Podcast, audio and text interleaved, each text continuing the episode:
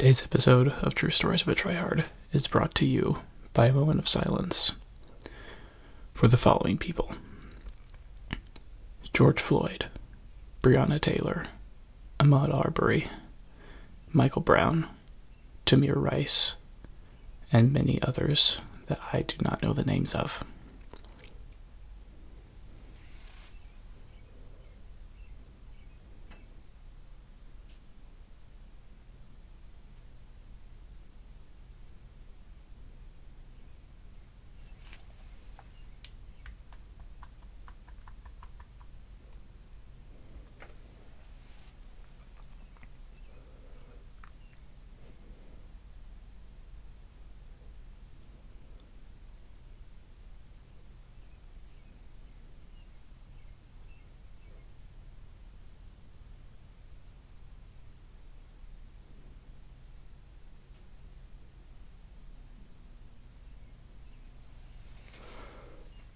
Together, we can end police brutality. Black Lives Matter. And in this world that is f- so full of hate and fear, be a light. Hello, my name is Ethan Hewlin. Like you, I live in a world that never stops moving. Also, like you, I have stories. These are my stories, the true stories of a tryhard.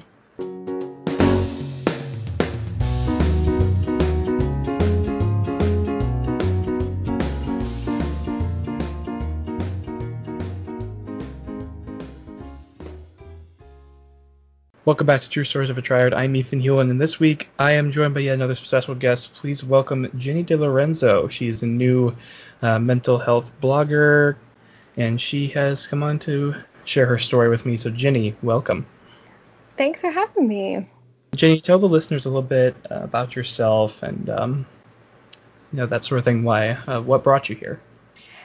Uh, well, um, this year I, I started a blog um, for uh, mental health. Really, I started it for myself, and then I just, you know, I figured if other people come along and find it and it helps them, that's great. But really, I did it just for me because it's a way to like kind of get my story out there in the world and get it like out written down on paper. And I think that's a great like coping mechanism for me.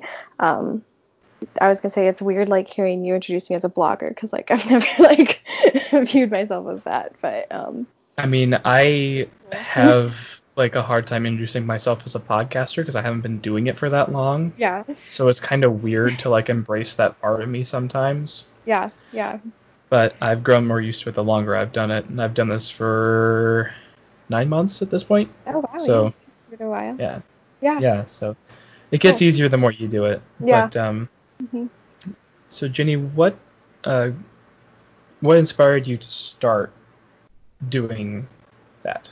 Well, I've always enjoyed writing in general, and um, I do keep a journal, um, just a personal like handwritten journal, and I've done that for years and years. And honestly, like if I'm having a bad day with anxiety, that's one of like the first things I do to help get it out on paper.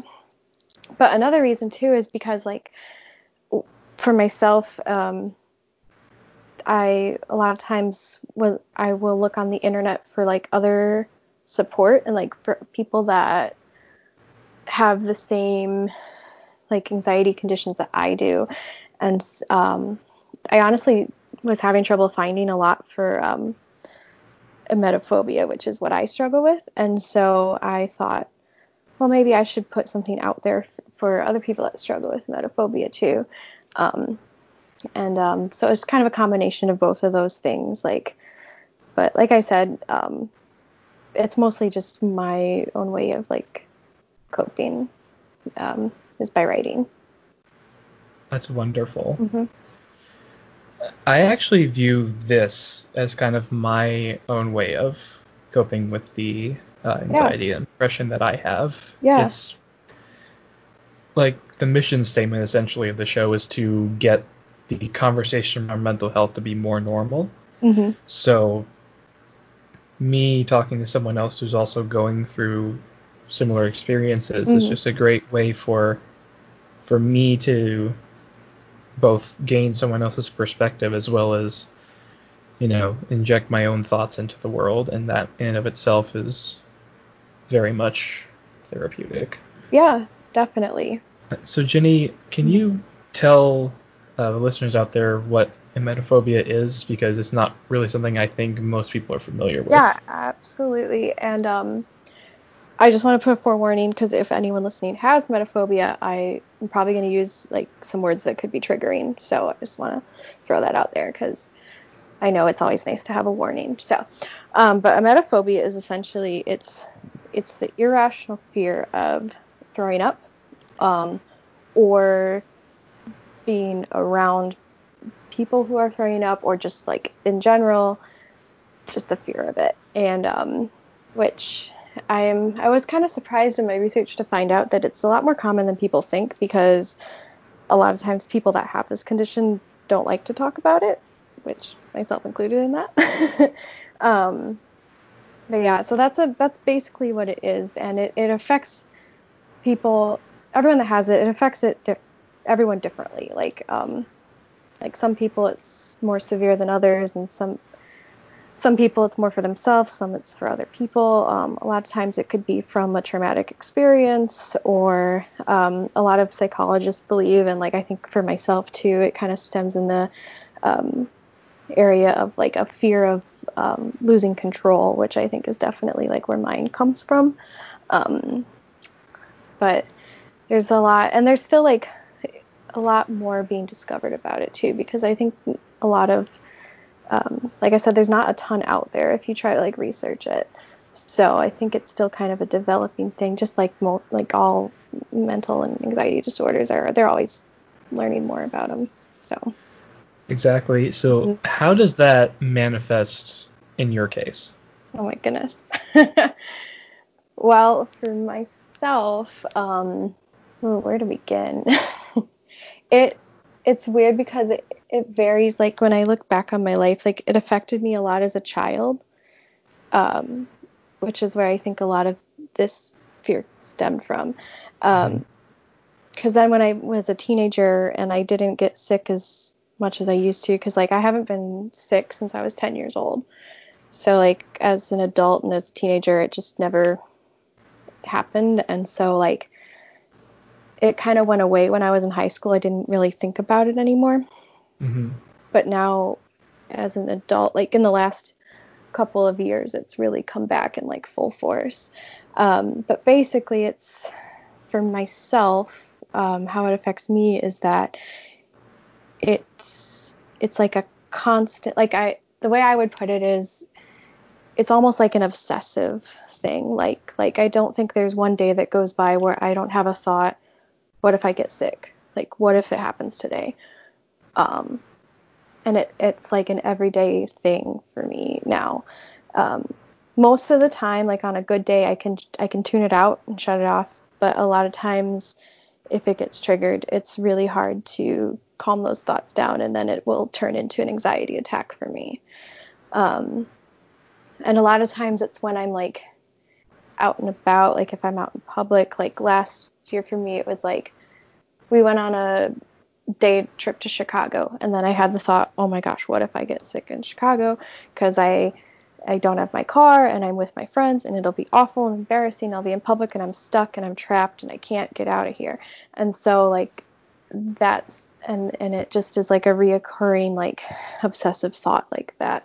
So it's for me it's always trying to find the balance of like reminding myself that's not true. You're it's just an irrational thought, but at the same time it's very hard when you have those irrational thoughts to reason with and I think anyone with anxiety can tell you like yeah, like most of the time you're it's it's irrational. And so then you feel like for me then I feel silly thinking about these things and then I feel like I can't tell anyone because no one's going to understand because they're all just going to be like why you're crazy for thinking this and they're not going to get it so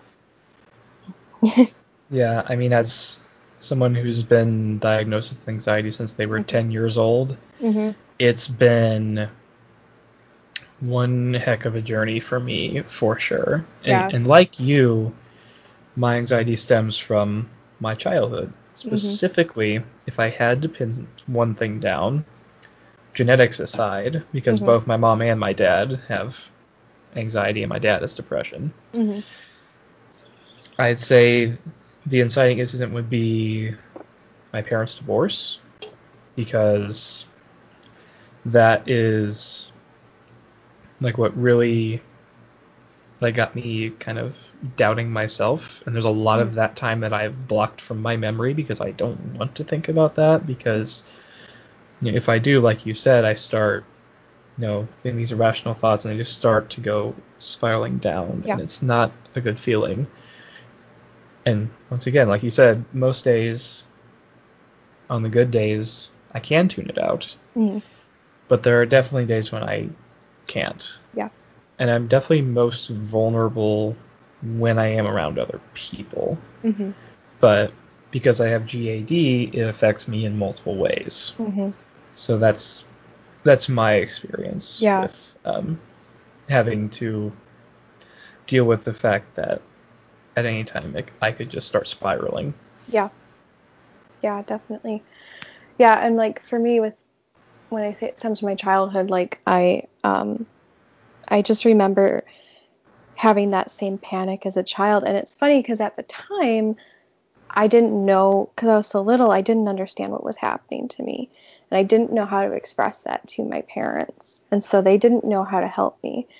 And so now looking back as an adult and realizing yeah, that was anxiety as a kid and I had no idea like I realize I've been I've had it my for as long as I can remember really because I I just remember there were nights where I wouldn't want to go to sleep because I was so afraid of getting sick and um and I would just cry and my mom didn't know how to help me um because I just didn't understand and I didn't know how to express that to them either I think I was afraid to tell them how I really felt or I don't know but I just remember not being able to communicate that so now it's as an adult, I'm starting to have a better understanding, and I'm finally being more open about it and more open about um, my past too. Um, and that's helped a lot, I think. It is still a process. Like I'm still still learning how to do that, but um, it is interesting when you look back on your life to see where it all came from. Yeah, and that's why like I really appreciate you um, saying yes to coming on because I Mhm. know how hard it can be for for some people to be as open about their mental struggles as I am, and I would not be where I am today without help from multiple people. And Yeah. I'm sure you can say the same. yeah, absolutely. Um, for sure. I and really I, I I've always been kind of open about having just anxiety in general.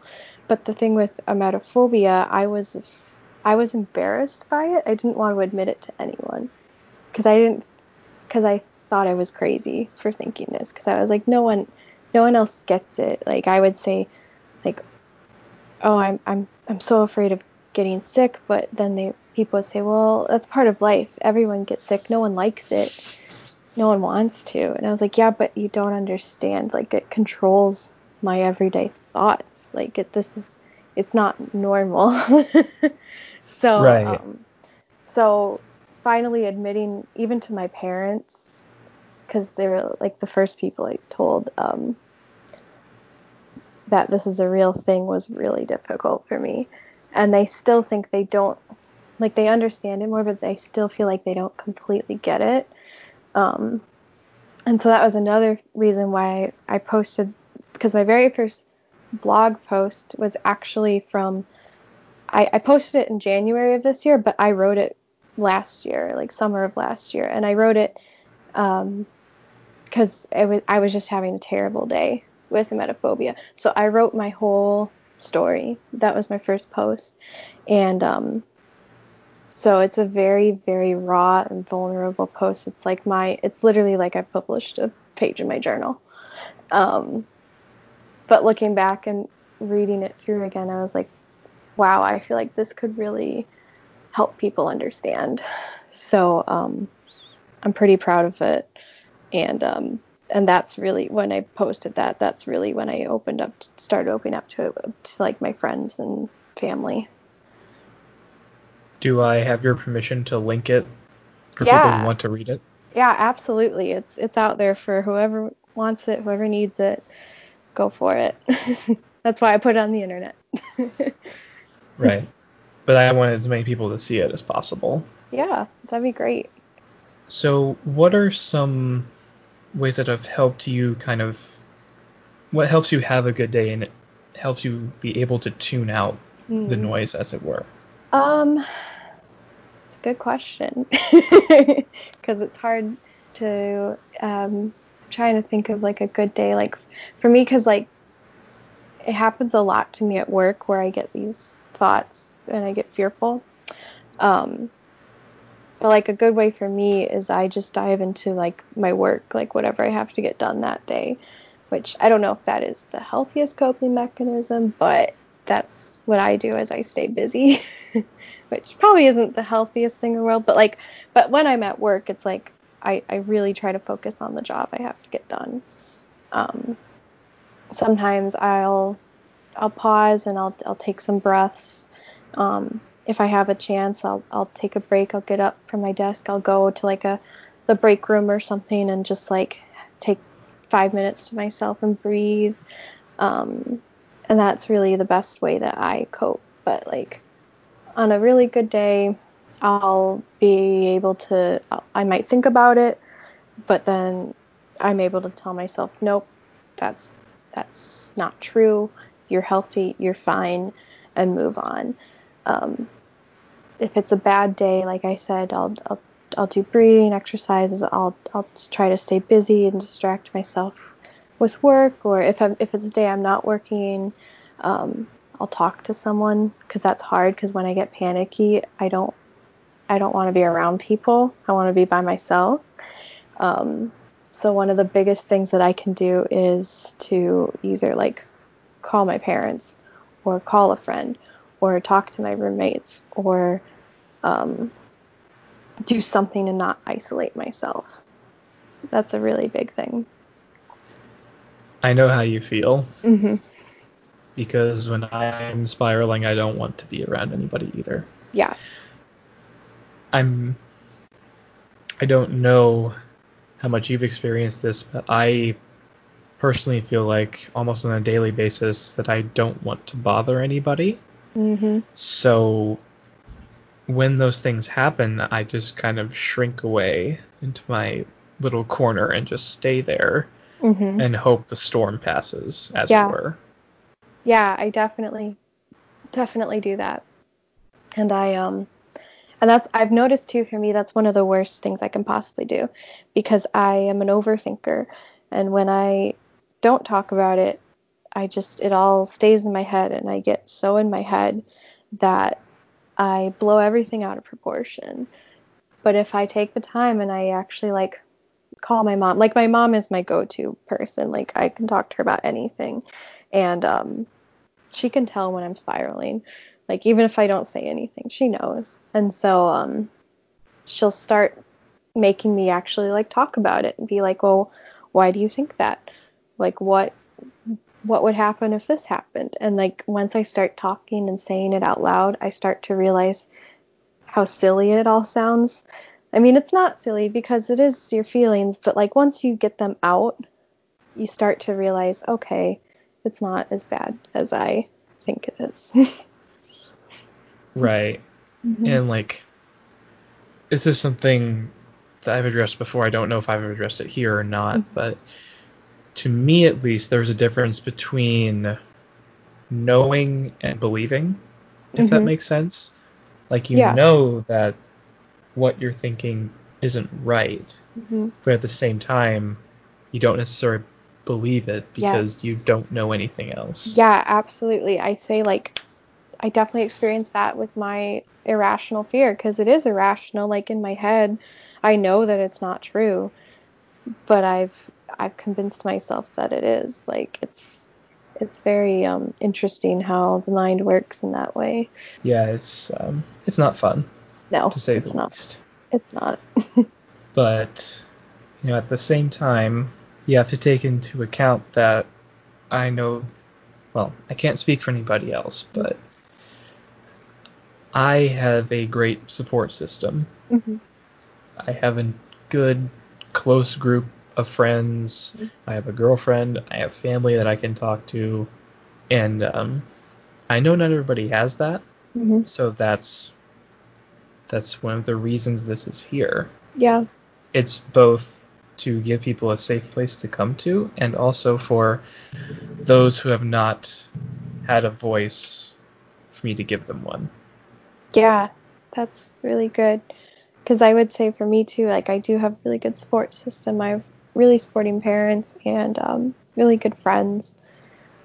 Um, but yeah, and I know not everyone has that, especially like if if you have this, because a lot of times it makes you feel like you're struggling alone. Um, but yeah, that's another reason like I wanted to be vocal about like my my my issues on the internet because I want people to know like they're not alone in this. Like there's people out there who understand. Yes. Mm-hmm. And um, the next thing I'm going to say, I'm going to preface with a trigger warning because I'm about to tell a story about suicide. Mhm. When I was a junior in high school, it was a very rough time for me. And there was a time toward the beginning of my junior year where I felt like I couldn't count on anybody. And eventually, it got so bad. Like my anxiety got so bad. I literally felt like i was being eaten alive. Like there was an elephant sitting on my chest every day. And one day as i was trying to go to sleep the thought occurred to me what if i wasn't here anymore? And at that moment i just had to like i had an existential crisis. I was Mhm. like hold on ethan what are you talking about Mm-hmm. this is not you. So I called one of my friends and I told her how I had been feeling and everything that I'd been going through. And she was like, I'm sorry you feel that way. And I know that the people that we are friends with haven't really been kind to you. I will help you. Mm-hmm. And Audrey Hartwell, if you're listening, I owe you my life. Hmm. So thank you. Hmm. Wow. That's amazing. And um I'm so sorry that you've ever had to feel that way, but I'm I'm really thankful that you had people in your life that you needed at that time. Um that's amazing that you had that because it really makes a difference. Absolutely. Yeah. I cannot stress enough how important it is to have someone, Mm-hmm. or not just one person, multiple people who you know you can count on. Yep. Yep. And there's groups. I mean, like even if you feel like you don't have anyone, I there's Facebook groups you can find. There's, you know, there's so much out there online now that you can there's like on-call therapists that for free. Like there are options um that you can go to. So you're never alone. Absolutely. you just have to take it's it's the hardest thing but you have to take that first step to reach out but there are so many people out there who are, will be more than happy that you reached out And the more you do it, the easier it gets. absolutely yeah So, Jenny, Mhm. as we are approaching wrap up time, do you Mhm. have any parting encouraging words for those who are listening? hmm i would just say i mean we, we really we touched on this already but um that you're never alone. No matter what you're dealing with you you might feel like you're the only person in the world but you're not. And you're not crazy. You're not being ridiculous because i mean i definitely for a long time felt like i was insane for having this fear and um, that it was only me and that there was something wrong with me. But um, no matter what you're feeling, you're not alone. And your feelings are validated. And there are people out there who understand. Absolutely. Mm-hmm. Jenny, I know we touched it, we touched on it already, but is there anything you would like to plug? Um, well, I mean, there's my blog. It's um, gosh, I looked it up before we started. I should probably know the name of it. You're fine. Yeah, it's jennydlorenzo.wordpress.com. It's it's linked in my social medias, so you know if you follow me on Twitter, Instagram, I'm just I'm at Jenny DiLorenzo. Um, it's right there in my bio, so you can read it, take a look at it. Um, you can subscribe to it if you want. I don't post that often. I only post when I am really in it and feeling it because I want it to be very genuine and, and real. I don't want to force it, but um, but I am really proud of what I've got on there and I want to grow it for sure. Absolutely. Mm-hmm. And thank you once again, listeners, for tuning in this week to True Stories of a Dry Tryhard. You can find me on Instagram at ethan.t.hewlin. You can find me on Twitter at etphoneHome. The O's are zeros and the E's are threes. You can find the podcast on Instagram and Twitter at True Stories Pod. I'll be back with more stories next week. So until then, this is Ethan Hewlin and Jane DeLorenzo signing off.